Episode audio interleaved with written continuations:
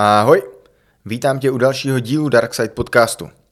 Dnes si probereme jeden klasický mýtus, se kterým se můžeš často setkat v gymech, při cvičení a podobně. Určitě už si někdy slyšel fráze typu Nedávej kolena před špičky, dřepuj jen do 90 stupňů, nedělej to, nebo si zraníš kolena. Každého nováčka tohle spolehlivě odradí, protože nikdo se samozřejmě nechce zranit a kolena si poškodit. Těžko říct, kde tento mýtus vznikl – Mohla to být stejně dobře posilovna nebo ordinace. Určit, jak asi vznikl, už je o něco jednodušší. Jako u každého správného mýtu je totiž i tady zrnko pravdy. Tedy vlastně zrnka dvě a jedno z nich je pořádné.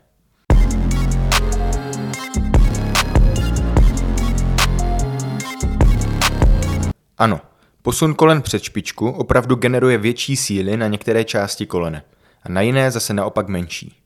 A ano, pokud dřepy provádíme mechanicky špatně, začínáme pohyb koleny dopředu a máme váhu příliš vpřed, zaděláváme si na problém. Je dost možné, že u počátku byla dobře míněná rada. Rada, která měla opravit daleko hlubší a rozsáhlejší problém než je pozice kolene. Bohužel realita nikdy není tak jednoduchá, aby se dala obsáhnout do jedné věty a tak po vytržení z kontextu a předávání z ruky do ruky tu máme nikdy nedávej kolena před špičku. Jak to tedy je? Každý architekt nebo projektant ví, že více než na absolutní váze záleží na způsobu, jakým je rozložena. To samé platí i pro naše tělo. Jeho váhu můžeme organizovat efektivně, méně efektivně a nebo vyloženě špatně. A protože na rozdíl od mostu nebo paneláku máme svaly, můžeme méně efektivní pozice udržet za cenu vyšší námahy. Což však neznamená, že je to tak správně. Při provádění dřepu se závažím nebo i bez něj by se naše těžiště, to znamená pánev nebo činka, mělo nacházet někde uprostřed chodidla. My často používáme princip 60% váhy na patě a 40 na přední části chodidla. Prostředek chodidla je nicméně dobrý základ. Takovéto rozložení totiž rovnoměrně zapojí přední i zadní stranu těla, poskytuje dobrou rovnováhu a umožňuje nám dřepovat efektivně. Posunutí váhy příliš dozadu se moc často nevidí. Vyústí totiž většinou v pád na záda, který nás rychle poučí, že tudy ne. Posun dopředu jsme schopni vybalancovat, ovšem za cenu většího tlaku na celou přední stranu těla, včetně kolen.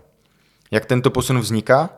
Příčinou může být neznalost techniky nebo například malá ohebnost kotníků. Do dřepu se sedá. Správný dřep totiž nezačíná ohybem kolen, nýbrž kyčlí. Díky tomu je možné udržet po celou dobu těžiště tam, kde ho chceme mít, uprostřed chodidla. Pokud začneme dřep pohybem kolen, těžiště se i hned posune dopředu a přetěžujeme celou přední stranu. Tady máme teda ta bájná kolena před špičkou. Většina fitness komunity už dnes chápe, že u dřepů a zejména s váhou by měla být pata na zemi. Umožní to lepší rozložení váhy a taky stabilitu. Problém často bývá tu patu na zem dostat a udržet ji tam po celou dobu.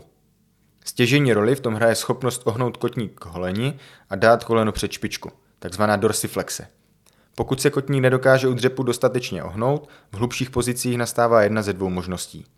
Za prvé, buď se může přesunout váha ke špičkám a následné zvednutí pad, což je špatně, anebo uhnutí kolene směrem dovnitř, což je ještě horší. Kdy teda může jít to koleno před špičku? Pokud dřepujeme hluboko a chceme uchovat dobrou rovnováhu, rovnou páteř a správnou pozici boků, kolenu před špičku se prostě nevyhneme. U jedinců oběřených delšíma nohama může být tento posun značný. Je to problém? Jako vždy záleží na kontextu. Je pravda, že při větším ohybu na struktury kolena a zejména na šlchy působí větší síly než v plném natažení. Pokud jste tedy po zranění těchto struktur, věnujte nejdřív dostatečnou péči jejich rehabilitaci. Nicméně je nutné podotknout, že největší riziko zranění ACL a PCL křížových vazů kolene je okolo 60 stupňů flexe nikoli v hlubokém dřepu. Pokud máme dostatečnou kapacitu a dobrou techniku, nemáme problém. Jako u každého cvičení, pokud děláte věci, na které nemáte, zaplatíte za to. Ať už máte kolena před špičkou nebo ne. Na závěr je ještě důležité říct, že tohle není dogma. Existuje nespočet cviků, pozic i pohybů a u některých je koleno před špičkou OK, u jiných zase ne. Je dobré být připraven na to, že koleno se před špičku někdy dostane, ale nesmíme to brát jako samozřejmost u všeho. Děkuji za pozornost a budu se těšit zase příště.